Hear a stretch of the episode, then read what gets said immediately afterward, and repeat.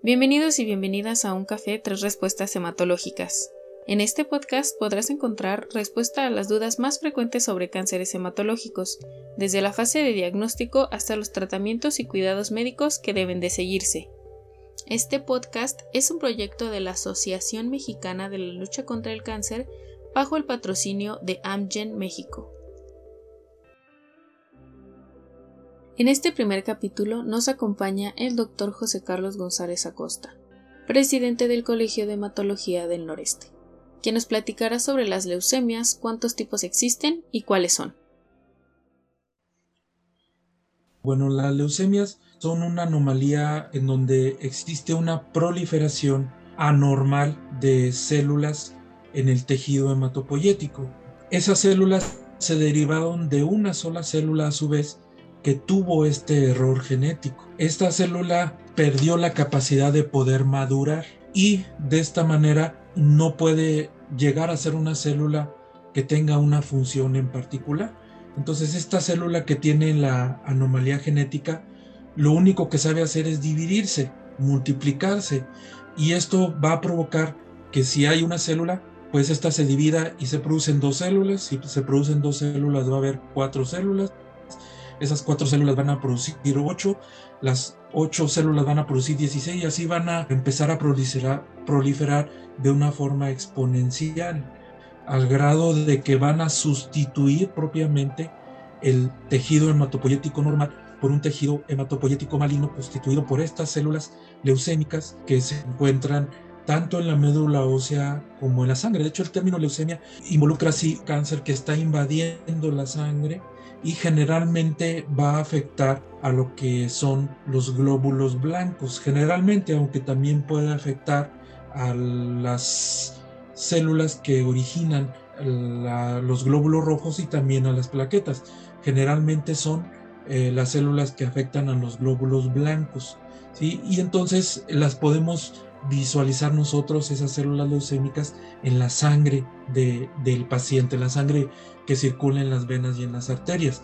Entonces, esas células leucémicas proliferan de una forma exagerada y van propiamente inhibiendo, luchan por el espacio del tejido hematopoyético con las células normales, al grado de que el tejido hematopoyético que está constituido por glóbulos blancos de las defensas del cuerpo, glóbulos rojos y plaquetas van a empezar a disminuir y ya vamos a encontrar eh, puras células que son células eh, malignas, son células que tienen la capacidad únicamente de estarse multiplicando sin control y aparte inhibiendo el crecimiento de las células hematopoyéticas normales. ¿Qué diferencias existen entre las leucemias agudas y las leucemias crónicas, es una diferencia muy grande. Primero vamos a hablar de las leucemias agudas.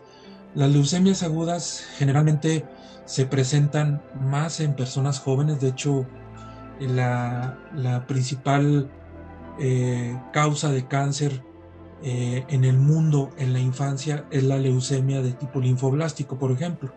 Entonces las leucemias agudas se presentan más frecuentemente en los extremos de la vida, es decir, en los niños y en los adultos mayores. ¿sí? Las leucemias agudas habitualmente tienen un curso muy rápido y provocan una falla en el lapso de algunas semanas, una falla importante del tejido hematopoyético. Es decir, rápidamente vamos a tener una baja en la cantidad de glóbulos blancos que nos induce tendencia a las infecciones, así como una proliferación de alguna de las líneas celulares de los glóbulos blancos que la vamos a visualizar en la sangre, nos va a provocar una rápida disminución del número de glóbulos rojos y de hemoglobina, eh, lo que nos va a inducir una anemia, ¿sí? y podemos inclusive requerir una transfusión de sangre para estabilizarnos y puede provocarse también un, rápido descenso en el nivel de plaquetas y esto nos va a condicionar una tendencia hemorrágica. En el caso de las leucemias crónicas es eh, una gran diferencia porque las leucemias crónicas tienen una progresión muy insidiosa, muy lenta, puede ser de meses o inclusive años, ¿verdad? Eh, muchos pacientes eh, refieren un cuadro clínico a veces entre 3 a 6 meses antes de haber percibido algún, algún síntoma, ¿verdad? Eh, estas leucemias crónicas habitualmente no producen una falla en el tejido hematopoyético tan abrupta como lo, lo hacen las leucemias agudas, sino que los síntomas son muy insidiosos y puede ser desde una fatiga crónica, ¿verdad? Inexplicable del paciente, hasta el desarrollo de fiebres intermitentes eh, una o dos veces a la semana, o a veces con una periodicidad mayor, y la presencia de sudores. La diaforesis también es un síntoma que acompaña a muchos cánceres hematológicos, sudoraciones. Entonces, el paciente eh, generalmente no tiene manifestaciones clínicas tan importantes como para acudir al, médico, ¿verdad? Entonces, eh, esto hace que este tipo de leucemias las detectemos en etapas muy avanzadas.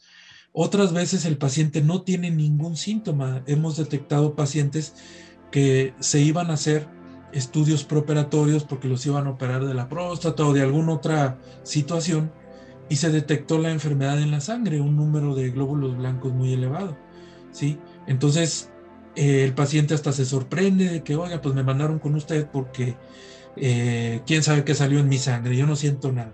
Entonces es muy, muy insidiosa la aparición de estos síntomas. Muchas veces también puede haber eh, ganglios linfáticos crecidos que también crecen muy lentamente, que son indoloros, o inclusive una tumoración en abdomen que tiene también un crecimiento lento y que corresponde al vaso, ¿verdad?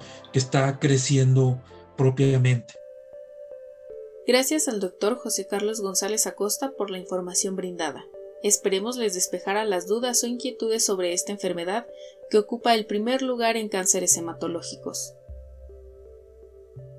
Gracias por escucharnos, les esperamos en un capítulo más de Un café, tres respuestas hematológicas.